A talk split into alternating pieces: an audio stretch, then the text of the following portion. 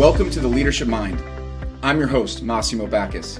This show is about the stories, assumptions, and perspectives that either create or block our ability to lead. In this podcast, we'll speak with those that are in the arena, the leaders themselves. By trade and training, I'm a leadership coach and facilitator with a relentless curiosity for helping people, teams, and organizations thrive in pursuit of making their vision and purpose a reality. The goal is to bring you new insights, perspectives, and practices to help you lead authentically, navigate your career intentionally, and grow high performing teams successfully. My hope is that in these episodes, you will witness humility, where we celebrate our failures as much as our successes, curiosity, where we share wisdom and insights openly, and community, where we grow together. Let's explore the leadership mind. Hey, everybody, welcome back to another episode of the Leadership Mind. I'm your host, Massimo Backus, and today I'm joined by Ricky Singh. Ricky is one of those people that when you hear his story, you're going to be amazed.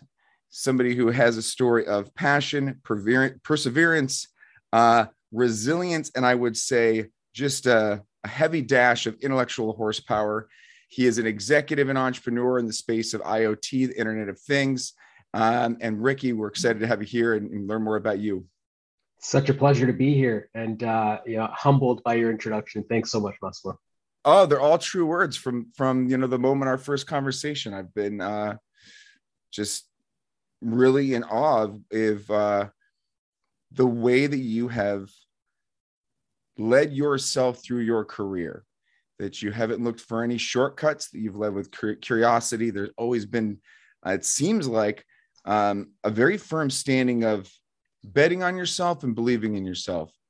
Um, and and that is a that's a, a gift to have and it, it it seems like it's something that you do not have in short supply. So i, I want to go back kind of to, to the beginning for you. You know where did this all start? This like there is just like this inherent belief that you have in yourself and yet for those that are listening this will come through in this conversation. Ricky is also an incredibly humble person so i'm not talking about self-belief um, and grandiosity I'm talking about believing in yourself with hard work and um, but also being humble about that. So Ricky, where where like take us back to kind of the origin stories before you were uh, you know the man on the main stage um, talking about the future of uh, the future of the Internet of Things. Uh, well, I have one person, I guess, to thank the most, um, and that would be my father, and and kind of watching him lead by example, even though I don't think he realized he was leading by example. Um, you know, and the the way the story started, I was born in India um, to a, a good middle class family. My my dad started his business when he was 17 selling truck tires underneath uh, a, a, staircase uh, that you know he realized during his college uh, experience that entrepreneurship was for him uh, and made a, a, great business out of that. And um, for for challenges, you know, money and family always uh, mix like oil and water. We uh, ended up having to leave India. My dad left the business behind. I was nine at the time, and, and I was just excited to be going to America. Right, like that was super. Um, uh, sort of inspiring for me that oh I get to experience this this new part of life. Not what was that really like for you? Do, can you remember what that was like for you and and i um and i asked because i think you know for anyone who hasn't you know lived somewhere else let alone moved yeah. at a young age in a you know formative when you're like when you're still um, creating your concept of the world yeah. what was it like to to kind of shift environments like that yeah i mean i, I didn't know what to expect i think um the the United States in general globally has this perception of utopia for people. It's it's the land where where dreams uh, transpire, and and I was just you know I, I still remember this part. My, my dad said, "Hey, you know, I, I, my minivan has windshield wipers that go out from the center and, and not normal." And I, I just remember that part specifically. I was like, "Wow, like that is so cool, right?" Um, and I, I, really didn't know what to expect. I was the youngest of, of, four kids. I had three older sisters. I'd always kind of been shielded. Um, and I had a very rosy picture of what was about to happen, right? Getting on a plane and going to the US, and man, my life was about to change. And I heard heard about those Air Max 95s that were going to allow me to jump a little bit higher, and I was amped up. But um, the reality was quite different. We left a very cushy lifestyle with you know help around the house, and my my mother had her own business, my dad had his own business. We we never had a shortage of anything, and came to an environment where the the six of us were were living in a, a two bedroom basement um, in in the U.S. Right, so um, and even then, I, I, still think being being uh, nine or ten years old, you kind of your needs are limited. You're kind of like, okay, it's it's not a big deal. We'll see how it goes. Um, but uh, to your question about what started that that journey and belief in myself was watching my father in now his 40s with four mouths to feed literally start his life over again right um, he started in a a business in um, shopping malls selling uh, jewelry and leather goods. So he would you know, drive to New York and, and buy them wholesale and come back. And we had a maybe a six foot by eight foot cart in, in the shopping mall. I know nobody goes to malls anymore. It's just about Amazon. But uh, back then, that's where your shopping happened. Like a and, kiosk is what you're like saying. A kiosk. Yeah, a kiosk. exactly. Okay. Yeah. So my weekends um, were spent uh, at the shopping mall and we couldn't afford daycare and my parents weren't going to leave us behind. So the six of us would pile into that minivan with the cool wipers and we'd go to the shopping malls and, uh, you know, spend uh, 14 to 18 hours um, selling jewelry or selling leather. And just to see um, that, that perseverance from my, my dad, the, the ethic and his, just the smile on his face and, and wanting to treat people right through it. Right. That's the one thing that I can say, um, you know, he he will give you the shirt off his back and he'll smile while he's doing it. He hasn't wronged people in his journey, and um, and I and when you know he and I talk, and maybe towards the later end of the conversation, I'll, I'll come back to, uh, you know, his his current state. But when he and I talk, I always tell him, Dad, you got us from one to ten. Um, it's my job to get us from 10 to 100. I, I can't do 10 to 20, right? We need compounding interest in our efforts here um, but that's really what kicked it off was working in those shopping malls. And yeah, there were challenges in school, right? I, I went to a, an English speaking school in India, but I was put into an ESL program here. Um, when I first moved here, I, I wore a turban. I had long hair, which, you know, in the 90s and in a predominantly white neighborhood in, in Northern Virginia wasn't very accepted. Um, and I, you know, I got punched in bathrooms and there were challenges through that journey, but I think I just, um, I had a support system of my family around me. Uh, and I, um, you know, we have a, a, little WhatsApp group with the family called the Original Six. The family's grown, right? I have a wife now, my sisters have husbands, and I have nieces and nephews, but that group signifies to me that strength of that original group of six people that saw that transcontinental move that lived through that two bedroom basement and that fortunately has reaped um, not just the the successes of uh, our our hard work, but the the values that our parents bestowed in us through through that phase. Man, that is incredible. Just um, the work ethic that you learn from that, but your perspective on it, and I I can only imagine that there must have been some some hard days as a kid assimilating and um, you know trying to find your your space in in in the world as you as you were coming up. So you you spent all this time at the kiosk. You essentially um you know we're on the front line of like what it means to be in service to other people and to to have that kind of hustler spirit from a very early age. Um what what did you take from that? And how did you start to view the world when you kind of emerged from school and like realize you had opportunities to to start moving from 10 to 100 yeah. So so interesting through then. Yes learned um, i guess most about working with people and and um, customer service right? First and foremost especially if you're in a shopping mall there's three other kiosks like you. Why you? What's the difference? You know sterling silver sterling silver. It's not any different. Hopefully it's, it's being sold the same way across. And that's the ethical boundary that i mentioned earlier but I uh, I spent uh, my my mom and dad still laugh because I spent a lot of those days when I wasn't helping at the kiosk, uh, walking around the mall and making friends. Like I I was the kid that everyone knew, and when I uh, when we could afford to buy my first bicycle, if you remember Montgomery Ward, I had a you know friend at Montgomery Ward that got me an employee discount on my first bike, and it, it was just a, a, moment for me to uh, use my personality and make friends and get to know people and make the best of a situation. Um, around the time that I entered high school, it wasn't, you know, my parents fortunately at this point had multiple locations. They had a bit of a staff working for them.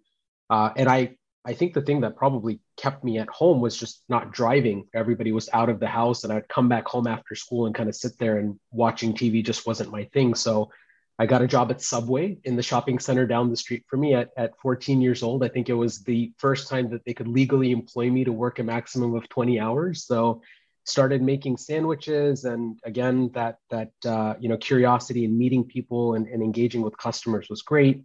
But I, I, kind of between the experience of kiosks and and subway i kind of thought retail was going to be my journey right? That that like that's a, a world that i knew and a world that i could be successful in.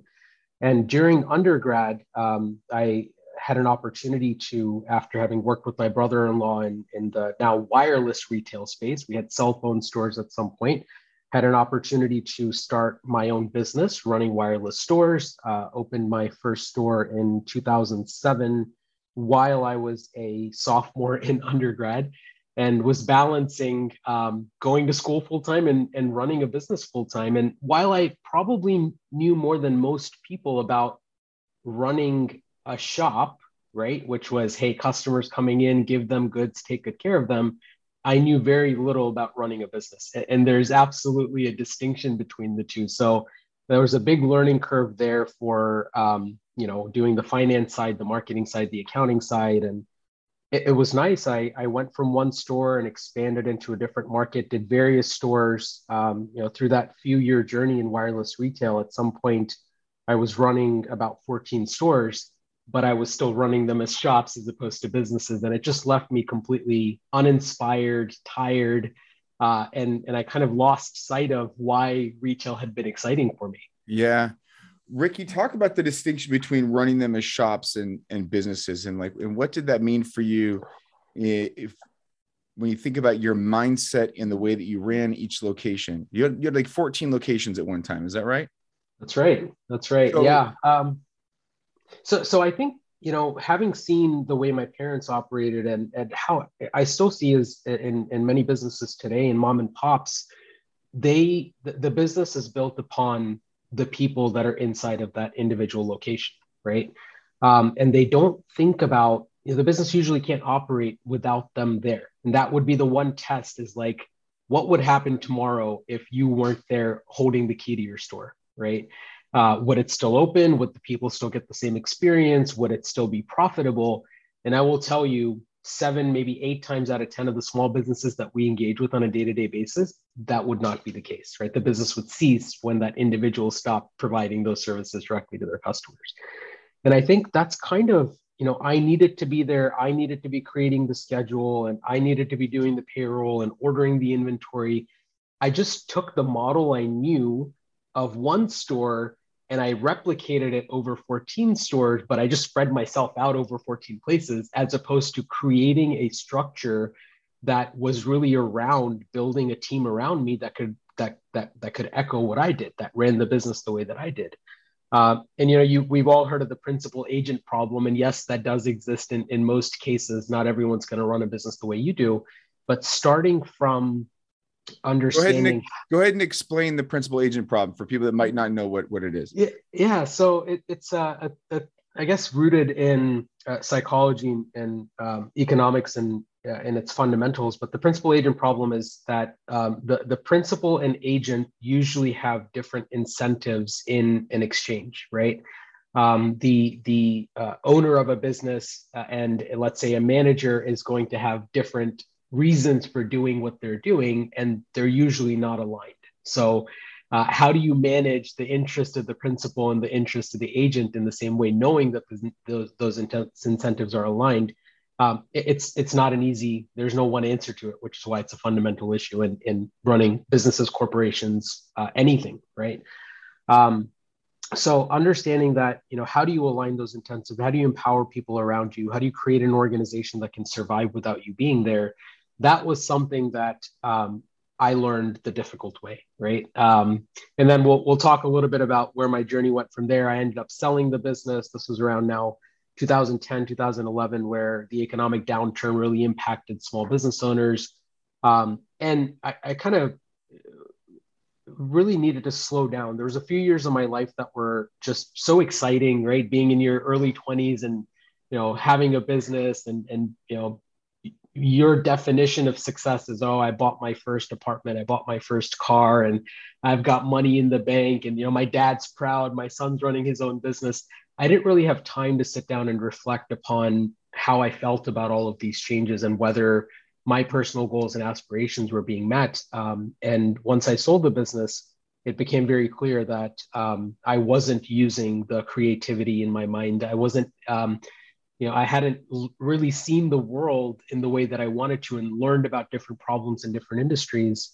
Uh, so i went back to school i finished my undergrad and then i went into consulting which you know having hindsight now would have allowed me to run my business as a business and not a set of stores. Yeah.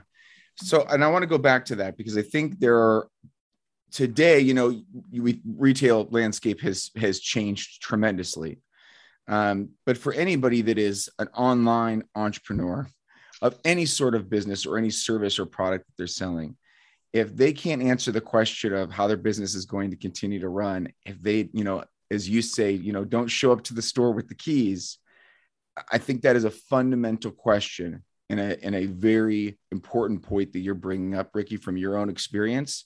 Um, what advice would you have for those people that are recognizing maybe now as they ask themselves this question i am the only one with the keys and if i don't show up to the you know to the virtual store uh, for my clients and, my customers this business ceases to exist yeah so and depending on where people are in their trajectory in the industry they're in the answer is largely going to be it depends but but think about um, how much technology allows us to apply leverage today, right? A small example might be rather than, uh, let's say you have an inbox for your website, your small business that you sell goods at that you make in your house, rather than having to respond to each email that comes into your inbox, how do you set up a workflow that allows you to automatically respond to a batch of emails and then filter the ones that are worth your time and attention as the owner of that business, right? Those are the little things that even being a sole proprietor or an individual business owner, you have more dis- more technology at your disposal today and more assets to apply to the problems that your business is experiencing than you ever have before, right? Uh, between YouTube and Twitter, you can find more information about how to run a business effectively than you ever could have before. And I think people need to snap out of you know it's the it's the conundrum of i'm sitting there responding to emails 12 hours a day keeping the door open. How do i take time away from that to to allow myself to build the foundation of growing this business? And that becomes very hard to do. You have to make time for it or you have to be purposeful about wanting to graduate beyond opening that door to allowing yourself the ability to scale right? So yeah. I, I, would urge people to just um, focus as much on on the oil in the engine as opposed to keeping the engine on and running the entire time right? That's that's the one thing that's difficult to do and i'm sympathetic about that you know when you got your heads down and you're working 12 14 16 hours a day as a as you know as a single owner uh, it, it gets very hard to, to zoom out and look at you know th- think about it from the outside. You know you'll notice me like providing unsolicited advice to some of these people listening. It's always easy to preach right but you, you should be preaching to yourself and say okay if i were talking to a friend that were running their business this way what would be the advice that i would give them? And how could they think about these problems a little bit differently? Yeah. Well maybe partially solicited ricky because even as i think about my own business i'm at a place where i'm 3 4x scaling right now and um, you know challenged with those same those same problems to step back and think about things strategically and how do you continue to grow but maintain you know the quality of business and quality of service. So um very much appreciate that perspective. And you're right, we are in this amazing time where there is a kind of there's a technology, an app, you know, a, a something that can help um, alleviate a bottleneck somewhere in the process. But we just have to avail ourselves of those and learn about them and um, and then take the time to integrate it. But this conversation is a real time example of you being strategic about your business, right? You, you could sit there and wait for customers to call you, and, and you can only support so many clients at a time.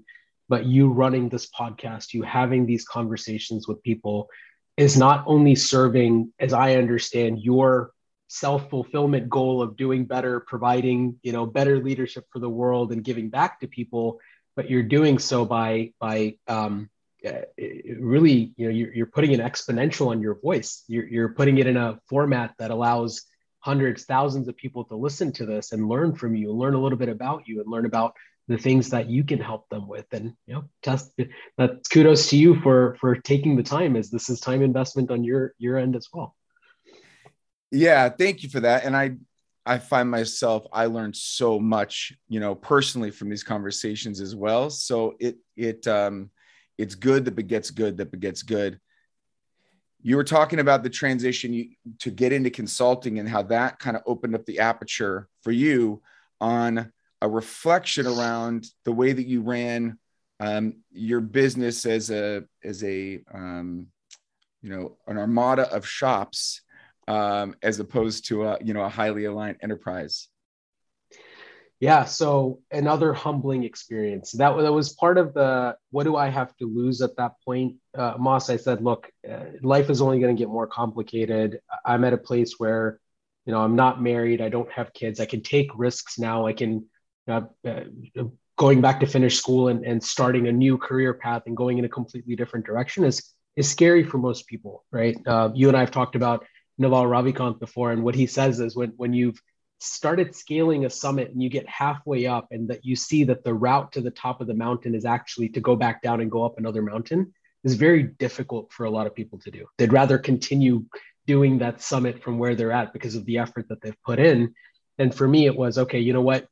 This is going to be a dead end mountain for me. I need to go back down and start over again but that journey was humbling in in in a couple of respects. I because i had gone back after running uh, you know still a sizable business might have been an armada of shops but i was a multi-million dollar p&l and, and having responsibility for kind of being the head honcho and having ceo on my business card to being looked at as a fresh out of college undergrad right uh, was um, was kind of um, frustrating at first, but I said, okay, that's fine. You know, I've got time on my side. I can I can do this.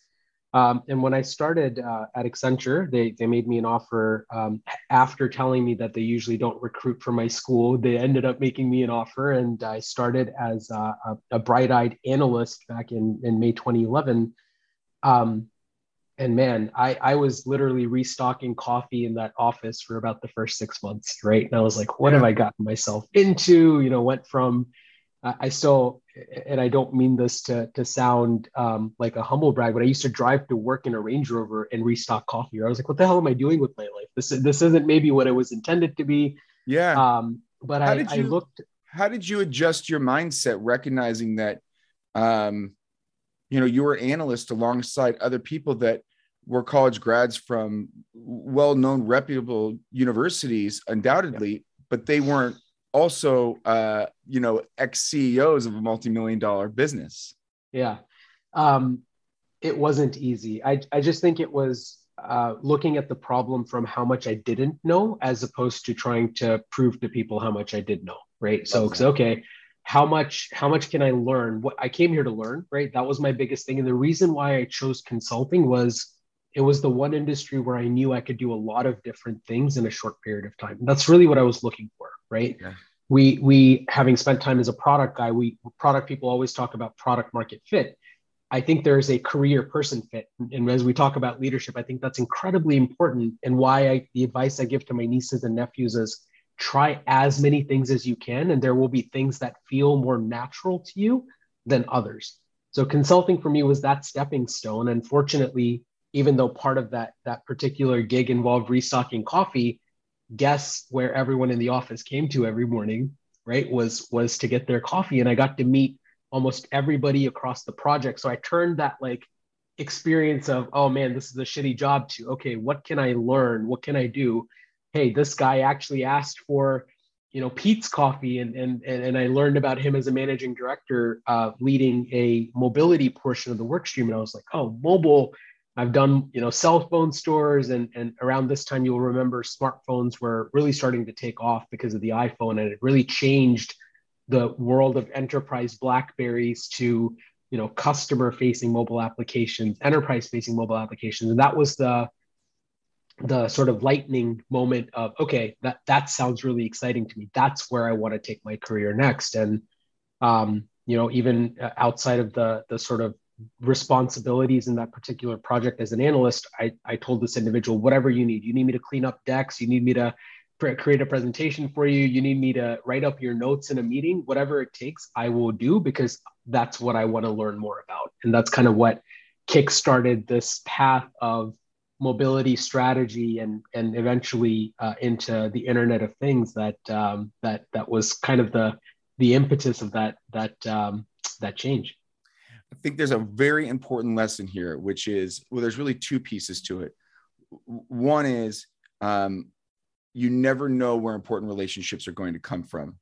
So be open to everyone that you speak to and be curious about them and not and be kind. You, and be kind. be kind. Yeah. And I think the second thing is when it, when having those conversations, you know, with the curiosity, like you were able to open yourself up to find out, you know, what's everybody doing with the with enough curiosity to say like, well, what sounds good, and then pursue those conversations more. And then when you found it, you know, you jumped at it, you took action, you spoke up and took the initiative, as opposed to waiting around for um, a position to open up or you know for them to bring something to you and i think yeah. those are two um, qualities that are that seem to be in, in, innate in you ricky but um, are valuable lessons for anyone um, really at any point in their in their leadership journey i uh, i tell my teams often um, say yes until you can say no right and, and what that means is you should be open to experiences uh, you should be open to learning about um, engagements, learning about what somebody has to talk to you about until you say it's either not right for you or it's not a fit or you want to go in a different direction. Or later in your career where saying no is more important than saying yes, right? Where you're, you're being approached by a bunch of different ideas. Um, Derek Sivers, if you've heard the name before, uh, you know, very, very famous uh, CEO and author, um, talked about, you know, how he took a, a gig playing guitar at a, a, a pig show or something, right? I don't remember the exact story, but that particular gig of him playing guitar for $50 at, at this pig show led to his career unfolding in a very different way. And I think that um, that's that's especially for people early in their career. Um, you know, I think being open to experiences and saying yes until you can say no is is a, a piece of advice that I think is is uh, quite powerful. Yeah, I love that. I love that. So you got into the mobile space, you were all in. I will do whatever it takes to learn, learn, learn. It seems like at that point you had allowed yourself to be humble enough and um, not worry about what other people were thinking, but about what was most important to you. That, that was it. It was um, it was waking up excited about what I was the challenges that I was presented with that day, right? I got a, an opportunity to work for insurance clients that were thinking about, you know, moving away from insurance agents to delivering experiences through mobile applications. Got to work for defense agencies that were thinking about how they accelerate their missions utilizing mobile technologies and that just kind of was okay this is exciting right it's kind of at the intersection of me being creative because in itself, both IoT and mobility is, is not about the technology, it's about the outcomes that they drive and being creative about how you leverage the technology to drive those right kinds of outcomes became extremely exciting. And I do have to thank, um, uh, you know, people that were along that journey for me. And I you know, have a lot of respect for Accenture as an organization that um, uh, a, gentleman that you know Eddie Gonzalez introduced you and I Moss and, and a guy that he and I both have mutual respect for um, at Accenture uh, had had made the comment that it's it's a it's a an environment where people don't have their elbows out, right? It's it's really around being successful together as a group, and I learned a lot from the people around me. And at some point, the the levels became less relevant, right? Whether I was an analyst or a consultant or a manager, it became part of this team that I was learning for, that I was contributing to. um, and that just became um, sort of the fuel and this sort of fire of okay i like i like this i like being in this space. It it um, uh, it, it um, gives me purpose and and i enjoy what i do. And i've always kind of led my life in the sort of money will follow right? Do what you love and and uh, the the sort of success will come on the other side of it. But um, how you do everything is how you do anything that's another sort of one of my favorite sayings and just putting my everything into the work that I did and bringing my best every day uh, really opened up a lot of opportunities for me from you know being a part of a project to leading a project. Um, eventually, I, I took a, a, bit of a leave of absence to try and uh, try my hand at entrepreneurship again. That was a humbling experience that, that didn't quite go the way that I expected. Ended up back at Accenture. Um, and then got staffed on a project uh, to lead uh, IoT work at at Sprint, and um, they ended up making me an offer. It's quite quite scary for a consultant to like do a piece of strategy work, and then your client says, "Hey, why don't you come in and do this full time for me?" And the place I was in my career at that time was it was you know it was okay. What what else? What I've gotten the the breadth of experience from consulting. It's time to get deep yeah. into a specific part of industry and uh, yeah. uh, it was scary right it was one of those like there's more that i don't know about this world that i know but that's something that i um, i think lifelong learning is incredibly important and being open to new challenges is incredibly important yeah i, I want to um, hit home something that you that you said a moment ago that i think is really important which is that you got to a point where you stopped looking at the titles of people and you looked at what your role is on a team and how you can contribute. And so often, people at all levels get caught up in what's my title, what's their title, what title do I want next, as opposed to what is this meaningful, exciting work that we're doing, and how can I contribute to it, and how can I learn. And I imagine that that was something that um, maybe informed your decision to take the sprint opportunity. It absolutely did. And look, t- titles they do matter, right? But I think it, it's a, a component of maybe how people sometimes measure self worth. I, I, think we all, you know, status signaling and being human beings is, is kind of kind of important. So I'm not going to sit here and say it doesn't matter at all, but I think every leader has a choice in in what that means for their team. And and I I talk a lot of, with my team about living our culture as opposed to talking culture as the, about this like distant thing called culture, right? Uh, and, and one example of that is I do not allow anybody on my team to introduce themselves on a call with either their title or who they work for. This is so common in corporate America, right? Which is, all, hey, my, my name is Massimo. I am a project manager and I work for David, right? Like now you've deduced yourself to, to you know somebody else you've tied your value to somebody else and you, you've deduced yourself to a, a, a position and I, I always tell my team do not say who you work for, say what you do. What do you lead? What is the difference you're making? What do you want to be known for? That's your identity, right? So when you get on a call and you you introduce yourself, I to this day in front of my customers don't say, "Hey, my name is Ricky. I'm VP of so and so." I say, "My name is Ricky. I lead the IoT portion of our business, and this is the impact that I'm here to create." Right? And that's I think incredibly important um, for people to have that that ownership and you know ha- have proud be proud of your personal brand and the value that you bring to the table. Yeah and you're you're communicating your why. You're communicating this is why i'm here. This is why i'm in this meeting. It's not because of my title or because i work for this person uh, but it's because i'm here to, to add value to, or to the conversation or to the team. Um, precisely. So in the iot space right now um, internet of things you know what's what is the landscape when you when you think about um, the future of that like what gets you most excited about the work that you're doing and and what you see possible in the next two three you know five ten years? So in the the shortest summary i i kind of say the physical world around us is growing senses, which I think is super exciting, right? Um, and that's due to a combination of different technologies. That Internet of Things really frustrates me as a as a a, a title, right, or even as a, a, label, because if you decompose those each of those things, okay, internet connectivity things, you couldn't have picked a worse word in, in the title itself, but but really it is around um, the the sort of uh, ubiquity of connectivity around us. Think about you know Wi-Fi, Bluetooth, all of these different types of of technologies that enable connectivity. Think about cloud infrastructure and the ability to store this data. We don't have to have hard drives everywhere. Think about the amount of compute power that you have in your smartphone. And most people know this by now, but like the phone that you have in, in your hand and that you're listening to this podcast on has more power than the first space shuttle that went to the moon, more, more processing capability, right?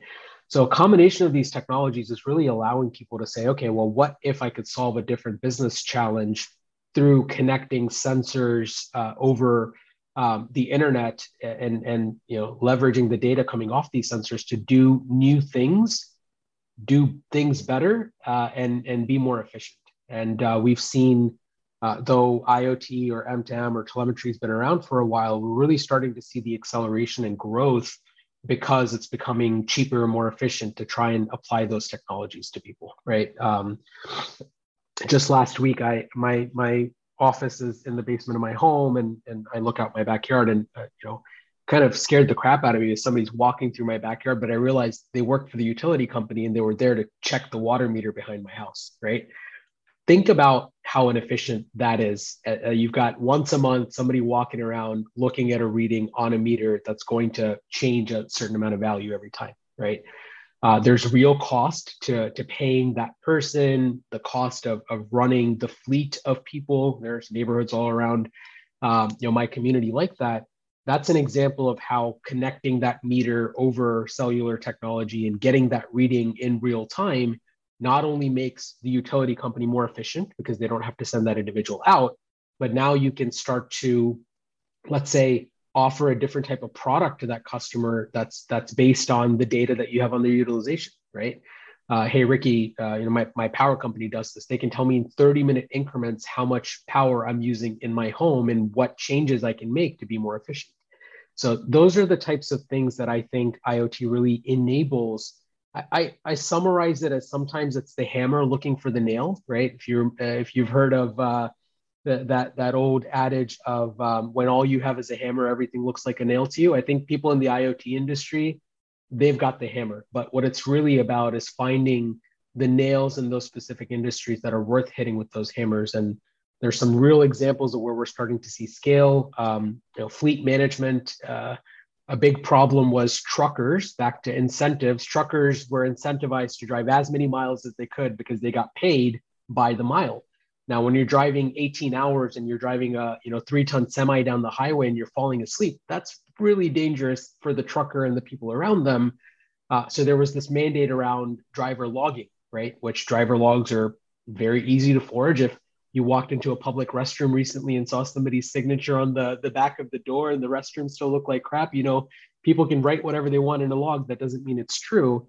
But the National uh, Transportation Highway Safety Administration implemented electronic driver logs back in 2017 or 2018 that we now leverage telemetry data from these vehicles and can tell exactly how many miles, how many hours a trucker is driven, and whether they're in compliance or not, which ultimately saves lives, right? And those are the, the types of stories and the types of use cases that I think make IoT really powerful in, in the sort of outcomes that it's able to deliver in a variety of industries. And I would imagine that even more broadly, when we think about, um, you know, climate change and you know green energy initiatives, that there there are so many applications for us to solve really big, complex problems that we're facing by using um, connectivity and looking at this data in a more incremental uh, way and simplifying processes.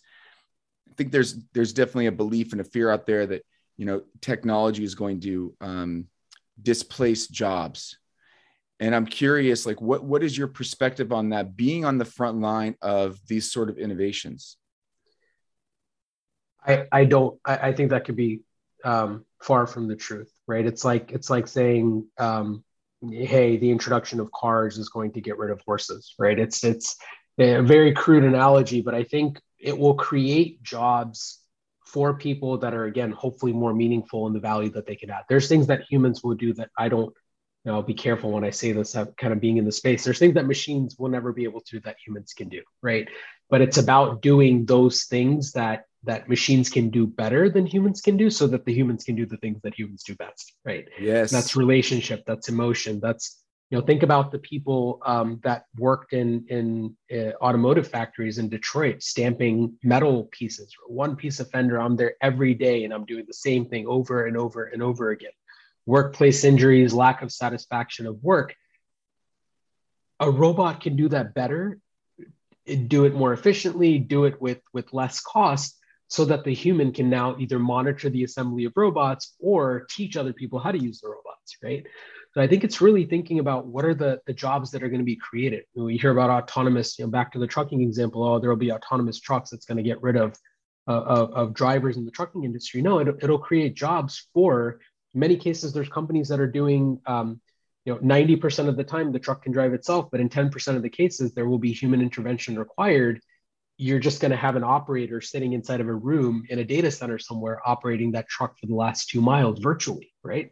that job is probably going to pay more than what that trucker would have earned over a week of driving. So it's really thinking about all of the possibilities that will get enabled as a result of these technology changes rather than being fixated on, oh, that particular job isn't going to exist anymore. Yes, absolutely. And there is more fulfilling work, and those people can be closer to home and have dinner with their families. And, you know, there's so many benefits to it. Um, when you think about your development as a as a leader and as uh, just as an individual, Ricky, and you think about what we've been through over the last two years, what would you say is you know one of the biggest lessons that you've taken away um, or that you've learned over the last two years as we sit here the end of Q1 of 2022? I, I, don't know if this was a lesson just over the last two years, but in, in preparing for this conversation as well, I just, you know, I thought about my journey in, in that quote unquote leader word and and um, how it's transpired. And I think it starts with being able to lead yourself first. And I'll bring this back to why it matters for COVID, right? But I think self awareness and reflection um, is incredibly important. People don't spend enough time getting to know what makes them tick, getting to know. Um, I have this concept of your personal weather report. Not everyone comes to work as their best self every day. Some days are going to be cloudy, some days are going to be rainy. And understanding who you are on a daily basis, as well as your macro picture, allows you to make better decisions. And when you can authentically be your best self, is the only time that you can be a better leader, right? Um, and to your comment about what's changed in the last two years, I think it's provided people with a lot of perspective about what's important right?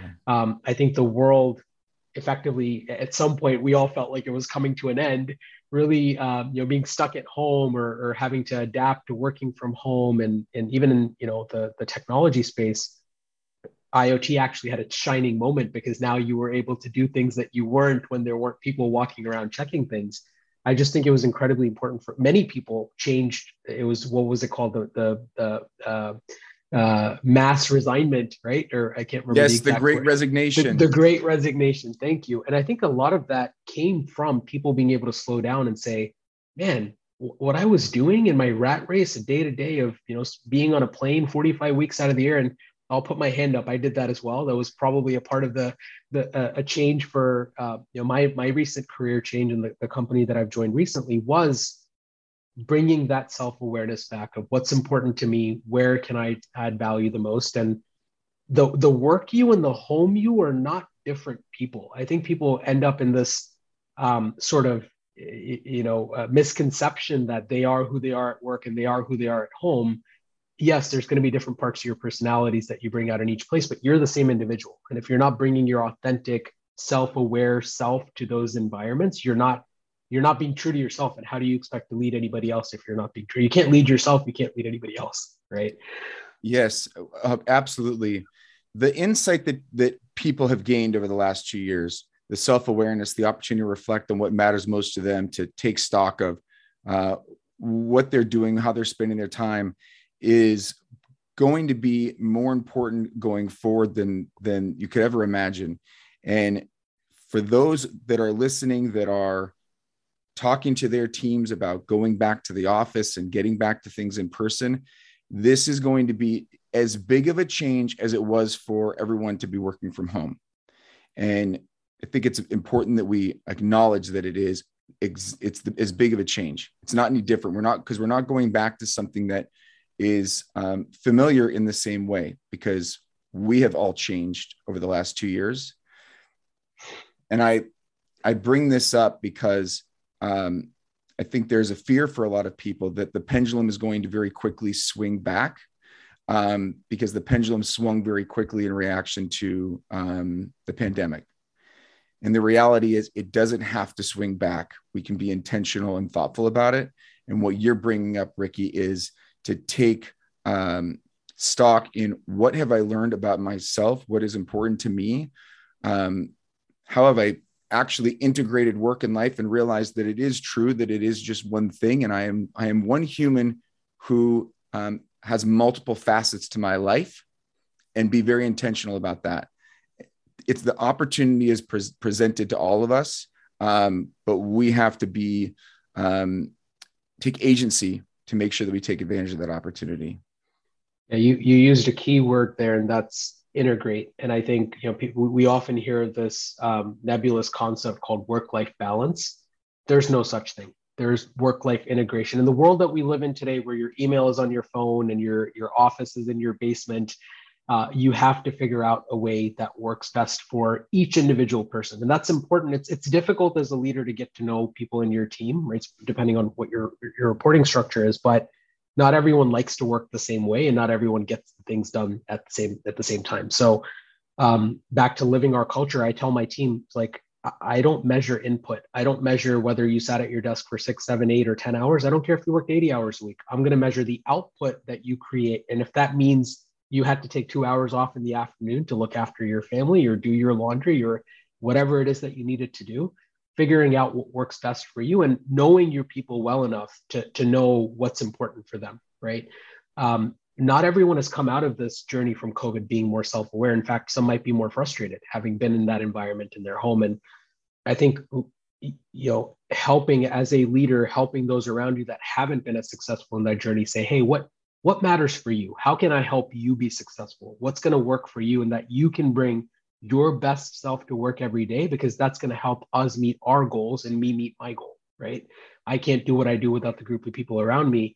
And many of my development conversations are really about the people that are in front of me. It's not about, oh, here are the team goals and here are the things that we're tasked with and what are you going to do for me? It's what can I do for you? What are you looking like? What's what's going on in your life that's going to make you distracted or better or how can i help you be the best version of yourself? Those conversations i think are the most critical ones to be having right now when there is now the pendulum moving in the other direction of okay well what's expected of me and what do i do and do i need to be in the office or do i not? Yes. Um, that's excellent ricky. What do you do for yourself though? Eh, you know uh, being a, um, a leader that is in service of their teams is exactly you know your approach and i'm sure your team is is grateful for that. Um i guess my last question for you is where are you finding inspiration and where are you ensuring that you're making sure that your needs are met so that you can have the capacity to be there for your team? Great question. Um, look we talked about lifelong learning earlier and this is the conversation you and i often have is is surrounding yourself with smart people and we live in a day and age where surrounding yourself with smart people isn't just limited to your immediate group anymore, right? Uh, people have an opportunity to listen to your voice and the voice of leaders that you talk to. Um, you know, I listen to podcasts on leadership often so I can understand and not replicate what worked for other people. I don't think there's uh, anything as such. You you can't redo or relive somebody else's success, but you can learn a lot from what other people have done and and incorporate that into the way that you know what, what is your authentic leadership style. Um, one example of that that i heard from uh, i can't even remember the guy's name anymore as many podcasts as i listened to but what once served as the ceo of home depot and um, used to handwrite cards to his his entire staff people that had lived and and um, really shown the value of that culture got a handwritten note from the ceo and that's something that I found was actually something that I'd like to do, right? So once a month, I sit down and then, then I do handwritten notes. I, I did uh, handwritten Christmas cards for my team, and I was surprised at the number of text messages and calls I got saying, you know, hey, you could have just sent a, an Amazon gift card over over the internet, but that little note that was really contextual to that individual person and what was going on in their life it really brings out the best in people right? So for me it's really around learning what works for other leaders and bringing that into my personal style.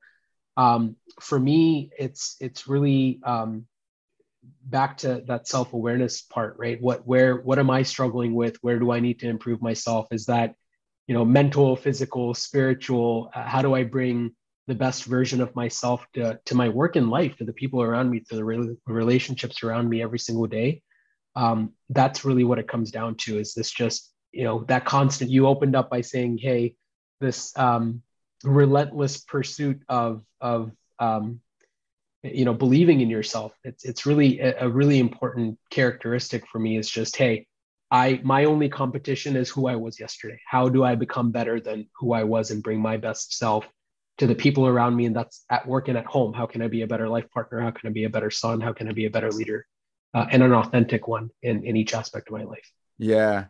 The word that comes to mind, Ricky, is that everything you do is intentional. And that is probably one of the the the core principles of leadership is that you know to understand your intent and lead with intent. And, and you do that in spades, my friend. So thank you so much uh, for sharing your story and sharing your, your wisdom and insights today. It's been great being here with you. Thanks. Thanks, Moss. Thanks for joining us for another episode where we explore the leadership mind. Remember, the mind is where the connection between our being and doing, our intent and our actions, Make sure to visit our website, MassimoBackus.com, where you can like and subscribe to the show on Spotify, Anchor FM, and Apple so you'll never miss an episode. To download my Conscious Communication Workbook to support you in turning toxic conflict into collaborative gold, please visit MassimoBackus.com forward slash workbook. While you're at it, if you found the episode valuable, please rate the podcast on your preferred platform and share it with your community so others can join and listen as well. Until next week, Remember, to lead with compassion, curiosity, and gratitude, leadership is a gift.